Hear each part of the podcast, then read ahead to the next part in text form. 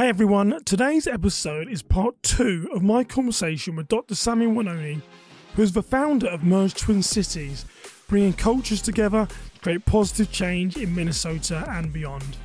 And in part one, Sammy shared how, never been able to speak English, he was touched by the Holy Spirit and instantly spoke the King's English. Now, welcome back to the Who I Became podcast.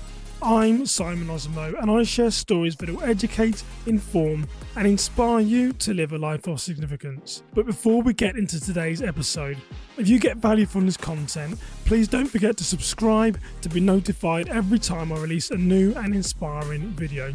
And if you're someone who likes to watch the videos, head on over to YouTube where you can watch this and all my other past content simply at Simon Osamoh. And if you're someone who likes Twitter, I have a very active Twitter community, again, same tagline at Simon Osamoh. Now, today, Sammy shares more of his experiences as a man of colour, emigrating to America, and how he's now perceived back home in America. He's going to share insight with you as to what it's like having a multicultural family here in America. Now, will you please join me as we dive into this week's podcast with Dr. Sammy Wanyonyi?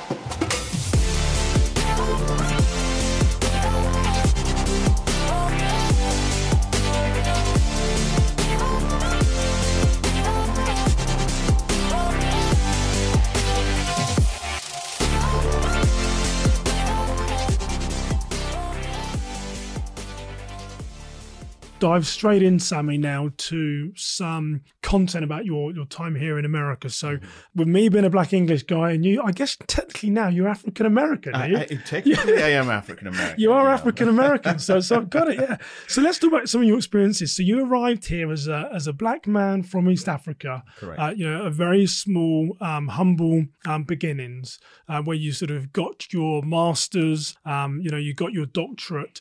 What are some of your experiences like as being a, a, sort of black man in America, particularly when you first arrived? Maybe let's let's start there, Sammy. Yeah, I mean, I had uh, I had uh, you know multiple experiences. Um, for one, when you're new in a place, you know there's so much stuff happening and things moving so fast. That sometimes you you know you you you miss out on details of what is going on, and only in hindsight do you look back and go, oh wow, what was that?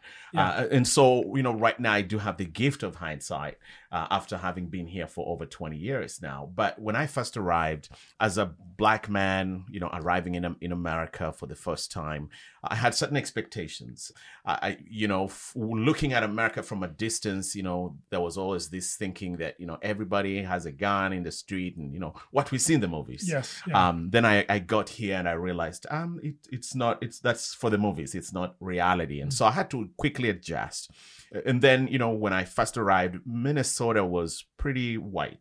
Um, there were not many you know people of color um, and still largely today but you know it's, it's, it's increasingly more diverse yeah i think now. still now just to interject sammy i think it's, it's still less than like 3% of the population here is is sort of you know black yeah, or foreign yeah i think yeah i think for minutes i mean it's, it's increasingly diverse mm. now uh, and and you know which is part of the reason in fact we started merge twin cities because yeah. uh, there is uh, about you know 30% of the twin cities population for example over 30% you know they are uh, people of diverse you yeah. know backgrounds but um, at that point it wasn't as much as as diverse um, and you know coming in from africa it you know i expected that uh, but at the same time uh, it's still you know, uh, a little bit different uh, being in this context where you are the one guy standing out. Uh, and so there was always this sensitivity, you know, also, you know, to to my environment. Uh, I had, you know, kids in in school uh, who were curious about, you know, of course, me and whether uh, I saw things the same way. Um, I remember sitting across, you know, the table from this young lady, uh, you know, during one of my lunch hours, and and she came, sat on the other end, and, and you know, and, and she engaged me in conversation, which I appreciated a lot, um, because you know I was I was still new and not a whole lot knowing, uh, but as she was talking to me, then she began to cry. She's like, you know it's so different, you know, uh, talking to you. Uh, I, I realize, you know, I've always been told that black people are these and black people are these and black people are these. And, and then talking to you, uh, I realized that, you know, it's, it's not the case. And she was crying. Mm. Um, and I was surprised. You know, I wasn't expecting her to be crying, and and uh, I I didn't know what I didn't know the details of what she had been told as a kid. Um, and and in fact, I was shocked because I'm thinking, of course, uh, a black person even in America is different from a black person in Africa mm. because they're two different cultures. And so here, yeah. to this young lady, uh, she, there was this generalization, generalized thinking that you know uh, all black people are the same, and I'm talking to this one, and so they are all good. Uh, or rather, I'm getting a different impression from what I was told. Um, but I know from experience and from reality that you know uh, people are, are, different, you know, and it's it has nothing to do with the color of our skin and all of that. Um, we each have our own uniqueness and our own individuality. Uh, so that initial experience was a little bit, you know, surprising and shocking mm-hmm. to me. Uh, and then I remember being at this one church and uh, you know my very first church i went to uh, you know i went there the first sunday and nobody really came to talk to me much you know and then the second sunday i went back and and still you know at the end of the service you know i was just kind of standing there by myself and i you know i'm i'm the only black guy you know yeah. kid in the room uh, the third sunday i went back and you know i had this uh, this guy come up to me and he said you know um, it's, it's good to, to have you here but but you know what we have uh, we have uh, other churches in the inner city uh, where you might be, you know, more comfortable. Yeah. more... I go to that black church, or yeah, yeah, what, they, what, are you doing here? Just making sure you're in the right place. You know? yeah, yeah, yeah. yeah, There's, We're eating some... cucumber sandwiches and drinking English tea and stuff there somewhere. Yeah, yeah. So that was uh, that was it shocked me for one, uh, because I was thinking I'm not here because I'm looking for blackness. I'm here because I'm looking for Christ. Yeah. Um, and you know, Christ, uh, it's our identity in Christ that binds us together. Uh, and so right away, I realized that, you know, there is uh, uh, there are certain things, you know, racial things that mm. that are going through people's minds. That for me at that point, it wasn't a, a, a conscious yes. thing that I was yeah. going through. Mm. Uh, and but then from then, I also kind of decided intentionally uh, that I'm gonna cross the barriers and I'm yeah. gonna reach out. And so the next time I was in, I was actually going out looking for the people. I, I realized that nobody was gonna come to me. I'm gonna go, yeah. you know, and I'm gonna reach out. And it's interesting you say it because very similar when I grew up in England in a very sort of white middle class area. And I think there were some days, honestly, I wouldn't even know I was black. If someone would say, you know, they'd call me black, I'm like, who are they talking what about? What? Talking yeah. About? And yeah. so, so it is, it is those narratives and your own perception, isn't it? But, exactly. You know, that you know, God didn't create different nationalities, he just created Christ followers. So, you know, it's mm. interesting how it comes about. And, and I think the, the key word in that is like narrative that we're hearing you know, it's a very common buzzword right now. But with that gal, as you know, she's been given a different sort of narrative. But an interesting play, maybe, um, Sammy, is what did your family think about when you came to America? I mean, were you even back in maybe the sort of the nineties when this what was? Were they saying, "Oh, Sammy, you've changed. You're you're different now. You become an American"? I mean, how did you did you have any barriers between friends and family back in Africa uh, against your new life here in the US? Well, uh, obviously, you know there were changes. Uh, when I first came, you know, the cell phone wasn't a, you know easy, and, and for two years I didn't really communicate with people back in Africa. Mm. Um, there was no way of doing that. I had no money. I had nothing, and phone calls were too expensive uh, to make. We didn't have uh, email readily, um, and so I never. There was, it, it, you know, I wrote a letter maybe once or twice to communicate that I arrived safely and things were were moving okay. Um, and so those two years of being isolated uh, before I eventually went back, you know, um, mm. at first I didn't realize I had changed a lot until I went back uh, after the two years, and then I experienced this reverse culture shock. Uh, for one, when you have moved, you know, you don't realize it or you're not consciously thinking about it, but people are changing and you are changing, you know, unconsciously. And so when you meet, there has to be this process of reorientation. Uh, and so when I went back the first time after those two years, I realized, hey, I have to re enter. Yeah. Uh, and they also realized that they had to quickly readjust to me and they were telling me I had changed. I was like, I, I didn't realize that. So yeah, yeah, and that is interesting because um, you know just that concept of having to change to the the environment, it just does sort of show very strong strong cultural things that go on in our life about the environment yeah. that we might not see. And I know that um, I've spoken to a few people in Australia, you know, a big sort of multi, melting pot there, and they say, you know, I could be an Italian Australian, but then I go to Italy and they say you're not Italian and then I'm in Australia and say you're not Australian, Incorrect. you know. And it was a, a gentleman I spoke to who's from Lebanon and moved to Australia when he was eight or nine, maybe similar, bit of a sort of journey to you. And he says that you know I have I'm sort of trapped between these two identities because mm-hmm. no one will really recognise yeah. who I am. So it is it is fascinating. It and is. what about relationships as well? I mean, very much you know, me and you could be brothers, Sammy. We really could. We're, we're, we're similar similar life, but you know. But my wife is also you know white. Uh, your your wife is white. Yeah. What about never mind this sort of the American perception, maybe a different angle. Yeah. What was the perception of friends and family back in Kenya and the rest of Africa that you married a, a white woman? How did how did that yeah. go down? Uh, you know, I mean, I've I've never thought about it too seriously, but I know that it's uh, changes people's perception uh, because visually they realize, you know, that they it kind of there's this consciousness that you know I, there must be some barriers, and so they they, they have to navigate those differences uh, and those adjustments. And I think naturally for my family, you know, that was sort of a part of the experience. Now uh, they they they they were excited, you know, that you know I was getting married, yeah. um, uh, and of course they they understood that I was in a different environment, and my re- social relationships had taken me in a different direction uh, to you know to meet you know this girl that was a, a different dress from my own, mm. and uh, and then finding our common identity in Christ, and then you know growing together uh, in this relationship that eventually leads to marriage. Um, eh, but you know, as as as with any family, there is always adjustments to make. Uh, but in our case, of course, you know, just being the fact that I had grown up in Africa and and she's grown up in America, um, you know, there is there's a big mm. difference there, a huge gap. Now, I had the advantage of having been in America already for over ten years at that point uh, when we were getting married, and so I understood the culture well. Uh, but my wife hadn't lived in Africa.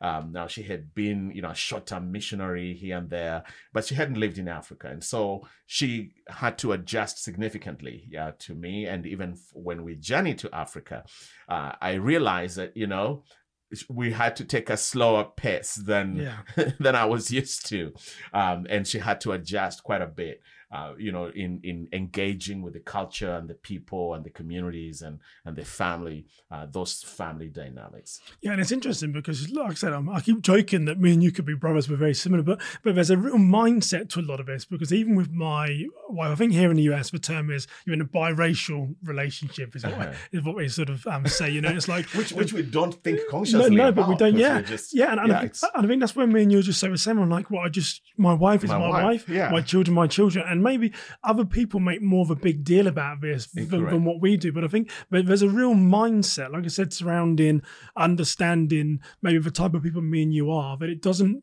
bother us. It doesn't mm-hmm. faze us. This is just us and our relationship. Absolutely. Yeah. And I guess having the American term, the biracial children and stuff as well. I mean, have you sort of come across any issues or obstacles with your with your children? I mean, where where do they relate most to to being um, African, American? Trapped in the middle. well, at this point, you know, they're still little. And so, uh, you know, my oldest is 10 and, you know, the next one is nine and, and five. Um, and so they're beginning, of course, to wrestle with their own question of identity, uh, who they are. Uh, I remember, you know, like my my youngest, you know, we ask him, you know, what's what what color are you? He's like, I'm white, you know and you ask my other one, what color are you? You know, oh, I'm I'm black and or I'm brown. You know, so and and so they're kind of wrestling through all of these experiences, yeah. um, uh, kind of trying to discover their own identity in the process. Uh, but in terms of you know just uh, uh them knowing you know who they are, at least in our in our home in our family, uh, I think the steady environment and the security that they find in in the parents uh, provides great uh, foundational reality for them, and so they relate with people from all sides.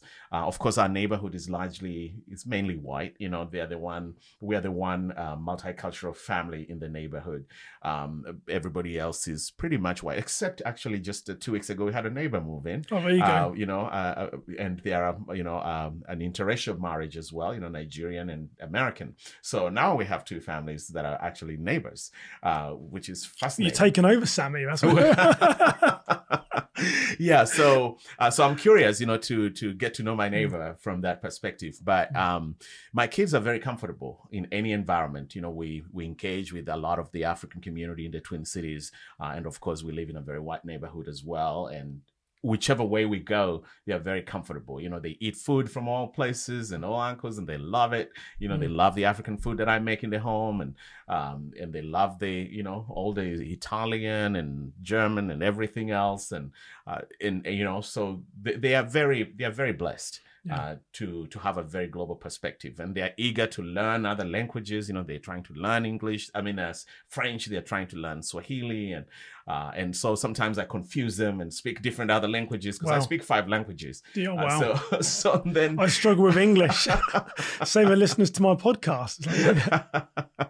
but and what about you know when we sort of look at you know immigrants that come to America, mm-hmm. you know, and, and I call myself one of those. It seems a bit strange to sort of say that, but yeah. but there can be you know with, with where we are in 2020 with George Floyd and race relations. There's a lot of a lot of deep conversations going on mm-hmm. right now. But I think there's there needs to be more of a general understanding that most immigrants that come to the US are very blessed in the opportunities that it provides. And I mean, I would say, you know, both me and you are from very poor, humble um, backgrounds. You mostly just trump me there on on the, the poverty scale, Sammy. But you know, but but I guess what has America afforded you, Sammy, that you wouldn't have had in Africa?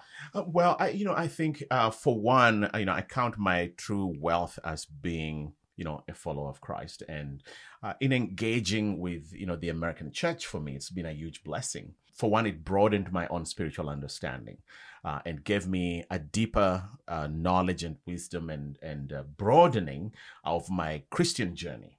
Uh, and and for me that's the truest wealth uh, you know my relationship with God, and and God hasn't changed. Uh, he's he's only expanded my understanding of Him through this engagement with the American Christians, um, and of course the generosity in the American church is is tremendous.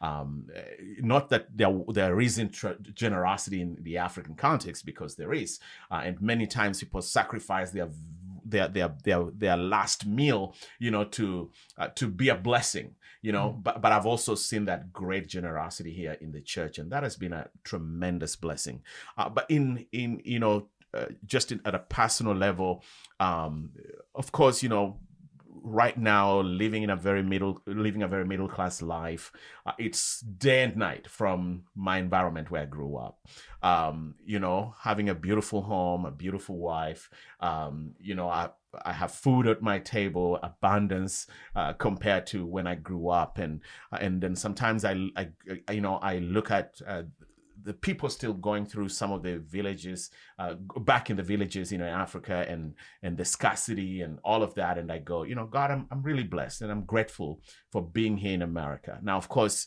uh, in the midst of the blessing i want to be a blessing as well. So i have initiatives that i have in africa uh, to be a blessing to that village you know whether it's helping with the school uh, helping you know uh, extended family members uh, educating kids and all of that. And so um, it's a privilege that I have, and being in America is a great privilege. Um, and being especially able to partner with the church in America from all across the divide. I mean, the white church and the African American church and the ethnic churches, you know, that are anchored in the uh, immigrant communities, you know, all of them working together. It's a huge blessing. Um, and then, you know, just being here serving uh, the city. Uh, as I mentioned, you know, we have this initiative called Merge Twin Cities, where we are working with um, the churches from all across ethnic backgrounds, over 100 different ethnic backgrounds, uh, to minister to the city and to reach people in these ethnic enclaves uh, with the message and the love of Christ and seeing um, God's grace uh, help us to be able to work together in a very divided environment, uh, bringing a message of hope and reconciliation uh, that bridges the gap, even you know, with the African American and the Anglo or the white American and the you know Latino American or the Filipino American, the Hmong American, the Hispanic American. Um, it, it's a true blessing. It's a, it's a great uh, you know joy uh, an experience that i couldn't have had just being in my own little african village uh, where i grew up. And so it has opened my mind tremendously uh, to engage with all these nationalities and peoples uh, and it's a very unique characteristic of being in america today. Yeah and i think someone just having to um, sit next to you and listen to you talk um, I think if there's anyone out there that is trying to discover their purpose, feel they need to transform their life or I can't do these things, just listen to this uh, small boy from this African village as to how eloquent he is when he talks and everything that he's accomplished. I think you're you're a you're a living testimony, Sam, as to what can be what can be achieved here if you if you believe and, and you sort of go with the right spirit, the right mindset, and and have faith in yourself. That is quite often which we don't see in a lot of our, our young people today is having faith in themselves. So, Absolutely. Sammy, as we wrap up this second part of this conversation, maybe there's future podcasts in this because we, we could go for hours, but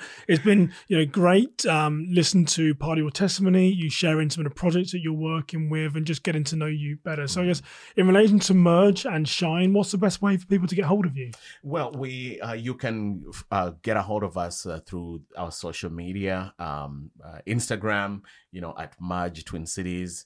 Uh, same with Facebook at Merge Twin Cities, um, but then also through our website, uh, mergetwincities.org uh, and shineintheworld.org. Um, and or you can just Google me, Dr. Sammy Wanyonyi, and uh, we've got to know how to spell to... it now. You're gonna, well, I'll put it in the show notes. You will have to spell it. That's no, I'll right. put it in show notes. But you know, it's been a an honor and a privilege to talk to you. And I would say that if anyone's listening to this, you know, if this has resonated with you, you know, please share it with people in your in your network. If there's someone that you feel might be struggling right now, and anything that Sammy has said is going to help them again, you know, please share it with your your network. I really believe that through the powerful words that Sammy's spoken about in part one and part two, that people's lives are going to be transformed. So, um, Sammy, thank you very much for for joining me today. Thank you for having me on your podcast. It's such a wonderful blessing to join you today. Thank you for joining the Who I Became podcast. To help spread this inspiring story, be sure to share it with your friends, hit the like button, and of course, subscribe to our channel so you won't miss out on any future episodes. We'd also love to hear how this story impacted you, so leave us a comment on whatever platform you're watching us from. To learn more about this episode, our guests, or Simon, head over to Simon Osamoh slash podcast and sign up to receive the latest information delivered straight to your inbox. Once again, thank you for joining us for the Who I Became podcast.